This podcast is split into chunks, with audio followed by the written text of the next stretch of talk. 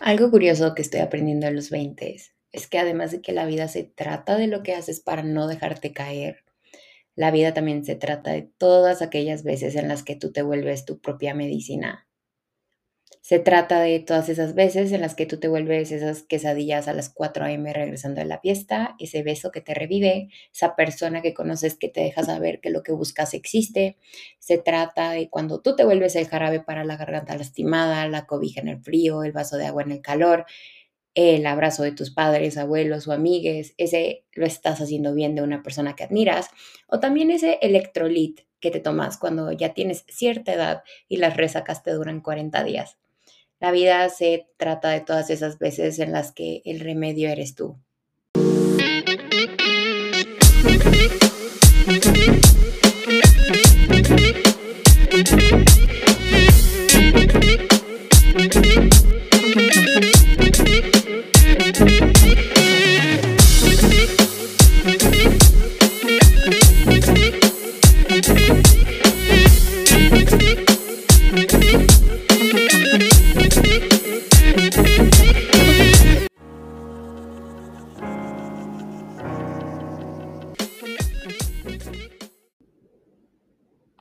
Que la playa no es lo mismo gente. Te extraño tanto y no sé cómo hacer para vivir. Hello, hello, hello, hello. Bienvenido una vez más a Fuego Verso por Piel, un espacio para quienes somos demasiado y vivimos sin llamas. Si es la primera vez que me escuchas, mucho gusto. Mi nombre es Fortuna, pero en todos lados estoy como incendiada con doble A. Fuego Abrazado por Piel es un espacio para abrazar que somos más sentimientos que personas, para darle sentido al desastre, para cuestionar y darnos besitos también. Fuego es en donde escribo y vivo mi historia con esperanzas de que esto te ayude a escribir y vivir la tuya. Sé que hay muchas, varias personas nuevas que se han unido al incendio en estos últimos días y pues gracias.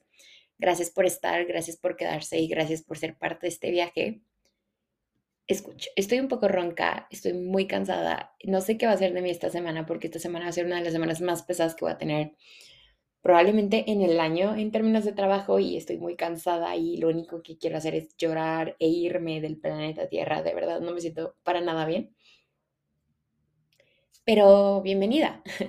Fuego es todo y nada, es un podcast, es un proyecto, es un sueño y genuinamente es mi misión de vida. En este lugar navegamos la vida, sentimos mucho, nos abrazamos, nos agarramos de la mano y nos encendemos. Fíjense, ya sé que les dije que no estoy para nada bien, pero no me encanta ser esa persona que nunca parece estar bien, pero tampoco me gusta ser esa persona que finge todo el tiempo. Y es que no estoy, no estoy mal como tal, pero tampoco estoy en la cima del mundo, o sea, simplemente estoy viva.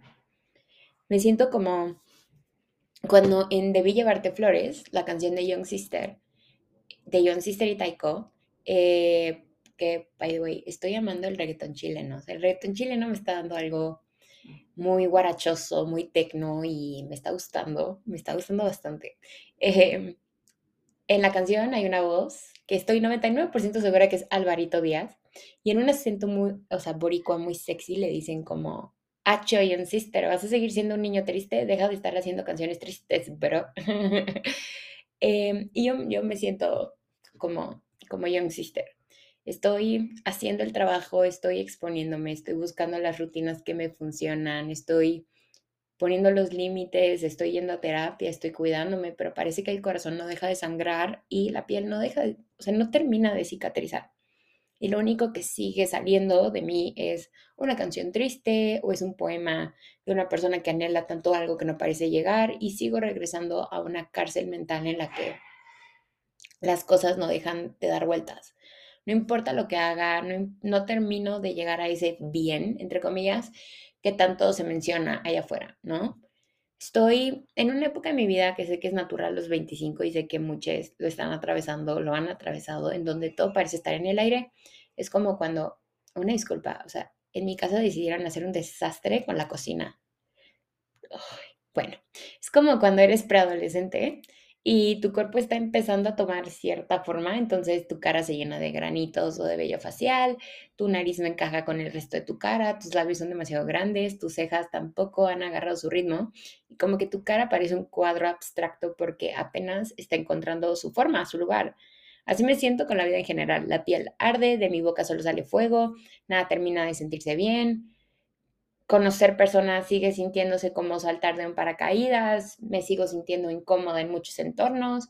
La vida nos está obligando a vivirla mientras nos jala de las greñas. Things are not thinking. Nada parece estar agarrando un curso agraciado. Y creo que cuando eres una persona que aparte de no saber fluir, tiene mucho miedo de lo que viene, se siente como existir todos los días esperando a que suceda un desastre y que todo se caiga.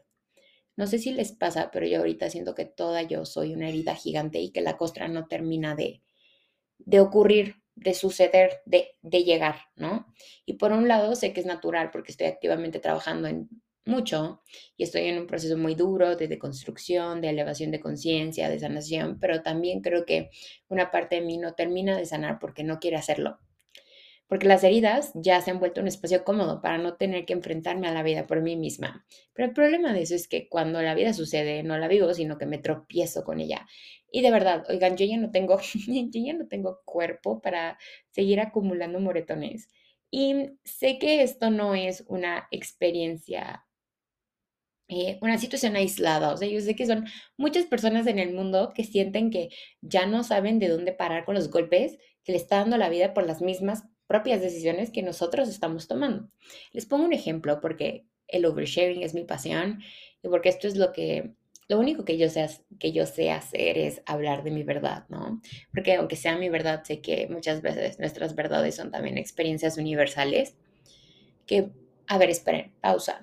Fíjense que también dentro de todo parte del por qué las cosas no terminan de sentirse bien es porque siento que lo que estoy haciendo no estoy haciendo lo que tal vez debería hacer como que estoy chocando bastante con lo que se espera de una mujer a sus 25, estoy chocando con el hecho de que mi trabajo no es mi pasión y como no es mi pasión, pues no me nace tratarlo como algo distinto a esto lo hago porque necesito dinero y porque estudié una carrera y necesito hacerlo.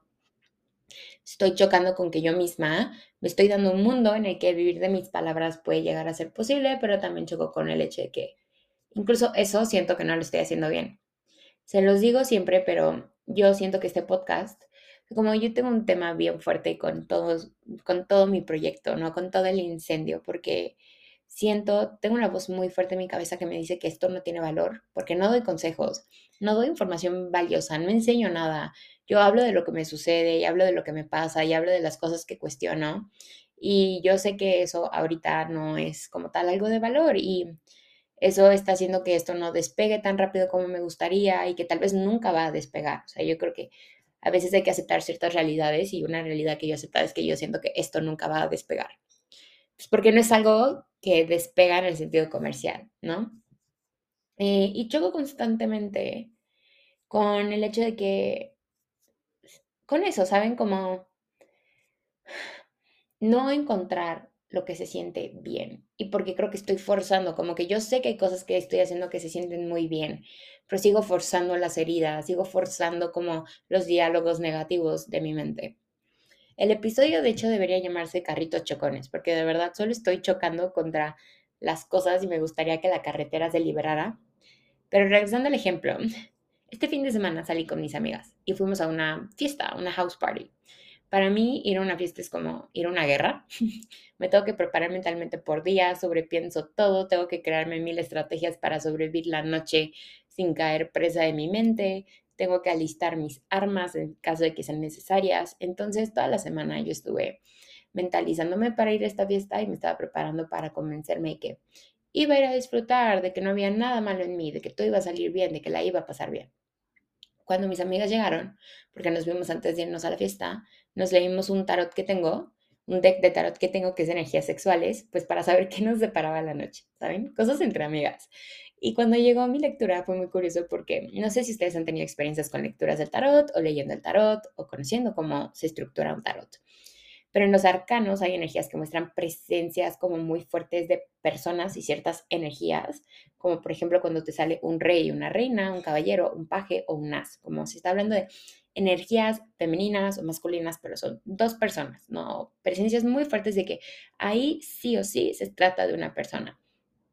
No recuerdo bien, pero en mi tirada me salió como un rey y una reina de oros.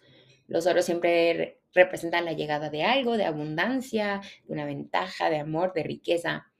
Y salieron algunas cartas al revés eh, con las copas, ¿no? Cuando interpretando mis cartas, yo le dije justo a mis amigas como, ah, sí, o sea, la tirada de hoy muestra que hay un rey y una reina, como que puede haber cierta energía, como de, yo les dije en ese momento como, ah, yo seguro hoy conozco a alguien, ¿no?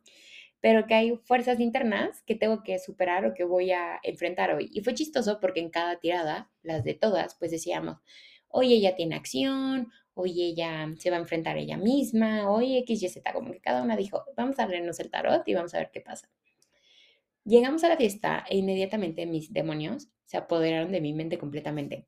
No podía bailar sin sentirme tonta, me la pasé sumiendo la panza porque habíamos comido antes y dije como, ¿qué tal que alguien ve mi cuerpo y me ve mal. O las primeras tres horas de fiesta traje cara de popó porque solo estaba pensando en mi mente y en todo lo que estaba mal conmigo.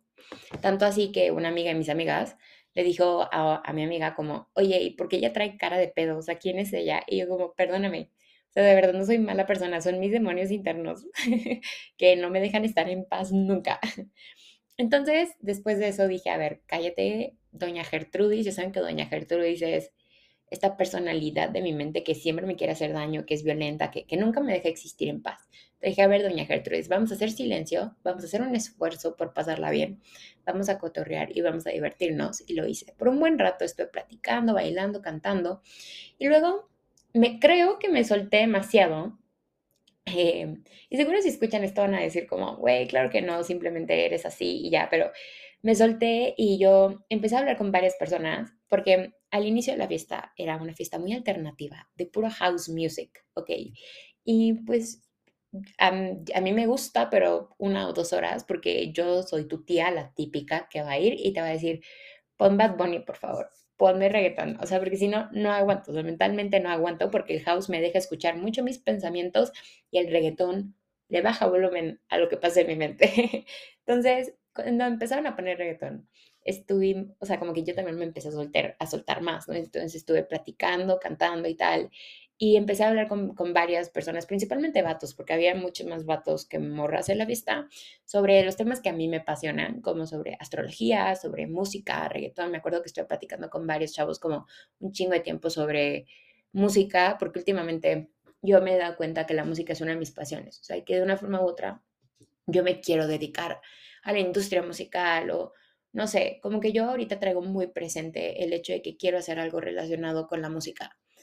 El otro día me surgió la idea loca de que quiero ser DJ, o sea, quiero hacer algo que se trate de música y entonces empecé a platicar con la gente de, oye, si es que el reggaetón y sus inicios, si lo puedes comparar con lo que hace tal y, ¿saben? Y así estuve como tres, dos horas hablando con la gente y no recuerdo bien, porque la verdad es que toda la noche me la pasé llena de bacardí de mango, pero hubo un momento en el que sentí que alguien se había burlado de mí por hablar mucho de música y así, y me dieron ganas de llorar. Entonces me fue a sentar un par de minutos y de hecho alguien me preguntó como, güey, ¿estás bien? Tu energía cambió radicalmente. Y yo, ah, no, sí. Entonces me puse en mi celular, pero yo tenía los ojos llenos de lágrimas y literalmente me, o sea, les digo, mis demonios me jugaron chueco toditita la noche. Entonces llegaron mis amigas conmigo me volví a parar y todo siguió. O sea, todo siguió bien, seguimos platicando, seguimos disfrutando. Y de un minuto a otro, obviamente sucedieron varias cosas, pues, que llevaron esto. Y así quieren el chisme, pues me los piden y cotorreamos. Pero de verdad, pasé de estar a nada de llorar porque sentía que estaba haciendo demasiado yo, como I, I was too self-aware, o sea, estaba demasiado consciente de mí misma andar encerrada en un cuarto dándome unos besos con un man que ni conocía y que sigo sin conocer, porque como buena veinteañera también tenemos derecho a disfrutar de lo que es casual y de lo que solo tiene que durar ese ratito. Y listo. Y mientras yo estaba muy metida en mi sesión de besos, otra vez mis demonios se apoderaron de mí y me di cuenta ya en el Uber de regreso a mi casa que mi mente es tan violenta conmigo misma que yo misma me causó más heridas de las que en realidad tengo. que yo mentalmente me hago muchísimo daño y por eso me la vivo tropezándome, incluso literalmente, porque tengo un cuerpo y una mente que no dejo, de, no dejo yo de lastimar. Luego ni siquiera ese cuerpo sabe cómo ser con la gente, cómo caminar, cómo existir, porque estoy constantemente dañándolo, lastimándolo, golpeándolo. Y es como, ya no sé caminar, yo ya no sé existir sin ser como presa de los diálogos que pasan aquí arriba. ¿Y cuál es la solución? O sea, ¿cómo yo puedo sanar todo esto, no? Porque han sido principalmente cosas que han sido causadas por mí. Pues el remedio soy yo. No sé si ustedes tienen una, pero yo tengo una comfort food, que es mi comida, como es mi remedio para todo mal, es mi abrazo al alma siempre. Una arepa, específicamente una arepa reina pepiada, que es una arepa que se hace con em, pollo deshebrado, mayonesa y aguacate, y una malta. Voy a empezar a compartir con ustedes un poco más de mi cultura natal también en los episodios, porque estoy en un proceso en el que quiero regresar un poco a esa parte de mí. Pero en Venezuela las arepas podrían ser consideradas como los tacos. Entonces es, esa comida clave en la gastronomía, es esa comida que no importa el momento, siempre se te antoja, es fácil de hacer, puedes combinarla con todo y es el plato popular del país. La malta, no sé si hay un equivalente como tal, pero la malta es un refresco también típico del país y es un refresco de Malta. Eh, tiene un sabor bastante peculiar, pero a mí me fascina, es mi cosa favorita en la vida. Y la combinación arepa y malta es como unos buenos tacos y un boing. Tú decides el sabor, ¿no? Mi, mi solución a todo mal es una arepa y una malta siempre. Estoy con resaca, arepa y malta. Estoy triste o homesick, arepa y malta. Corazón roto, arepa y malta. Y hace poco, literalmente hace como dos semanas, tuve un momento personal muy importante porque hice mis primeras arepas yo solita, solita, sin ayuda de mis papás, sin ayuda de mi abuela, sin ayuda de nadie, solo ayuda de Google y mi air fryer, porque las hice con air fryer, entonces fueron arepas millennials, pero yo solita hice la masa, yo solita les di forma y fue algo muy fuerte porque fue como, mira, ya tienes 25 años y estás con una copa de vino haciéndote tus propias arepas. Y ahorita caí en cuenta, pero me acuerdo que ese día dije como, wow, esto se siente muy bonito. Y como que en ese momento la piel me dejó de arder. ¿Saben? Como estas heridas que yo les estaba diciendo, les estoy diciendo que ahorita traigo muy presente, como que todo mi cuerpo está en carne viva. Ese momento en el que hice mis arepas, mi cuerpo dejó de doler. De hecho me acuerdo que lloré porque dije, como esto se siente muy extraño y se siente muy bonito. ¿Qué es esto? Y ahorita sé que es porque fue mi propia medicina. Y justo eso era lo que yo quería compartir con ustedes hoy. Hay muchas cosas que traigo muy presentes.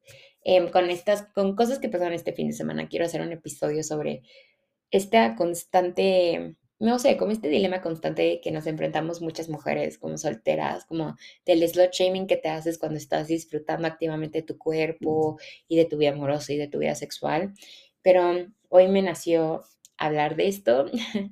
sí o sí nos terminamos convirtiendo en nuestra propia medicina, no solo porque es nuestra vida la que estamos viviendo y porque son nuestras experiencias las que muchas veces nos dejan estas heridas, sino porque y porque en general vivir es doloroso, pero también porque nadie nos conoce como nosotros, a nosotros mismos. Aunque pensemos que tal vez no nos conocemos a suficiente, somos nosotros los que conocemos todo, las heridas, los síntomas, las causas, las consecuencias, el cuerpo en el que están estas heridas. Cada vez más la vida me está llevando a un lugar en el que continúo confirmando que primero en esta etapa de mi vida me toca perseguirme a mí, en el sentido de que yo soy el amor que me toca conocer en estos momentos son mis pasiones las que tengo que seguir y tengo que construir mi mundo. Pero también, eh, pues estoy confirmando que yo soy mi arepa y mi malta. Y yo sé que eso suena súper romántico y ridículo. Pero sanar todas las heridas que tenemos y, de, y que de paso las que vamos acumulando nuevas es súper complicado porque hace que habitarte sea incómodo. Es como cuando te cortas sin querer o tienes un raspón y el roce con la ropa te lastima. La ropa en este caso es la vida y tu cuerpo es una herida gigantota que nada más no no parece querer cerrar y es la herida de existir y de vivir, ¿no? Es como todo lo que has acumulado en tu proceso. Lo único que puede ayudar a que el roce no sea tan intenso, que la herida no sangre, que no se haga más grande. Por ejemplo, cuando hablamos en el sentido literal es te pones ropa más suelta, te pones cremita, te pones pomada, te pones agua oxigenada, ¿no? Pero en este caso somos nosotros, nosotros somos esa agua oxigenada, esa ropa más suelta, esa pomada. Tenemos que dejar de meterle los dedos a la herida. Tenemos que aceptar que la vida nos va a suceder, queramos o no, y que merecemos que la vida nos suceda. Y que nosotros también jugamos un rol clave en que la costra sane y nuestro cuerpo active esas células y mecanismos que ayudan que una herida cierre o cicatrice. Un día estamos batallando con nuestros demonios y los dejamos ganar y todo se viene abajo. El otro día estás hablando de lo que sientes y te abrazas. Y el día siguiente estás en la cima del mundo. Y otro día vas a estar dándote unos besos con alguien que no vas a volver a ver. Y todo eso va a dejar de una forma u otra una marca en tu vida, porque las experiencias importan, o sea, no todos podemos ser como el aire, hay quienes somos fuego y todo bueno o malo nos deja cenizas. Esas cenizas podemos recuperarlas y volverlas en incendio todas las veces que sean necesarias. Y en cada incendio vas a encontrar tu arepa y tu malta, y muy seguido, si no es que siempre, vas a ser tú quien te da esa medicina. No siempre vamos a tener algo externo que nos remedie un mal. Muchas veces el jarabe, la pastilla, la comida, el abrazo, la seguridad va a venir de ti, de nosotros mismos, para nosotros mismos. Y esa medicina se ve como exponerte a conocer gente nueva porque ya lo que conoces no es para ti o solo hace que las heridas sangren más. Recordarte que si decides darte unos besos con alguien en una borrachera, pues algo malo y que deberíamos de hacerlo las veces que quieras porque tu cuerpo merece ser disfrutado por ti se ve como recordarte que nadie se fija en ti, que no eres tan importante y que puedes ser un ser libre porque a nadie le importa lo que hagas. Se ve como tener muy presente que siempre que esperemos que algo externo nos sane, la mayoría del tiempo vamos a quedar con la herida más grande. Y también se ve como recordar que estamos en etapas muy incómodas y que lo estás haciendo bien. Estás haciendo lo que puedes con lo que tienes y eso te va a llevar a incendios, jardines, océanos y cielos. No estamos solos en esto todas estamos bailando a través del incendio, buscándole dar sentido a las pieles que tenemos en el momento, intentando aceptar que esas pieles tienen que ser habitadas para que nos lleven a otras. Es una etapa en la que te sientes más sola que nunca, pero también en realidad estás más acompañada que nunca, porque aunque nadie hable al respecto, nadie, nadie sabe qué está haciendo. No sabemos por qué sentimos que tenemos 13 años otra vez y estamos aprendiendo a entender si seguimos midiendo lo que somos o nos dejamos encender hasta consumirlo todo. No sabemos por qué nada parece durar, porque el dinero se va por nuestras manos como agua. No sabemos ni siquiera para qué usar ese dinero, de dónde sacar más dinero, porque resulta entonces que necesitamos dinero para existir. No sabemos qué estamos haciendo mal y por qué todo el mundo parece encontrar a su persona o su lugar y su pasión y nosotros no. No sabemos por qué conocimos un nuevo mundo a los 20 y no a los 18 antes de tomar decisiones que marcaran nuestro camino. No sabemos si soltarlo todo o continuar con lo que tenemos. No sabemos qué hacer con todo aquello que estamos descubriendo de nosotros y está bien, no estamos solas. Hablo en femenino principalmente, por cierto, porque la mayoría de la audiencia de este podcast son mujeres, pero el punto es que estamos muy acompañadas a pesar, de sentirnos completamente solas. Aunque pensemos que no y eventualmente vamos a empezar a hablar del caos y nos vamos a poder sostener de otras personas en el proceso, todo eventualmente va a cobrar sentido y va a encontrar su lugar. En México, para todo mal, mezcal o tequila y sal. En Venezuela para todo dolor una arepa y una malta. Y en el incendio, para todo me tengo yo. Nos escuchamos pronto. Muchas gracias por estar y por escuchar. Cuídate, abrázate, enciéndete.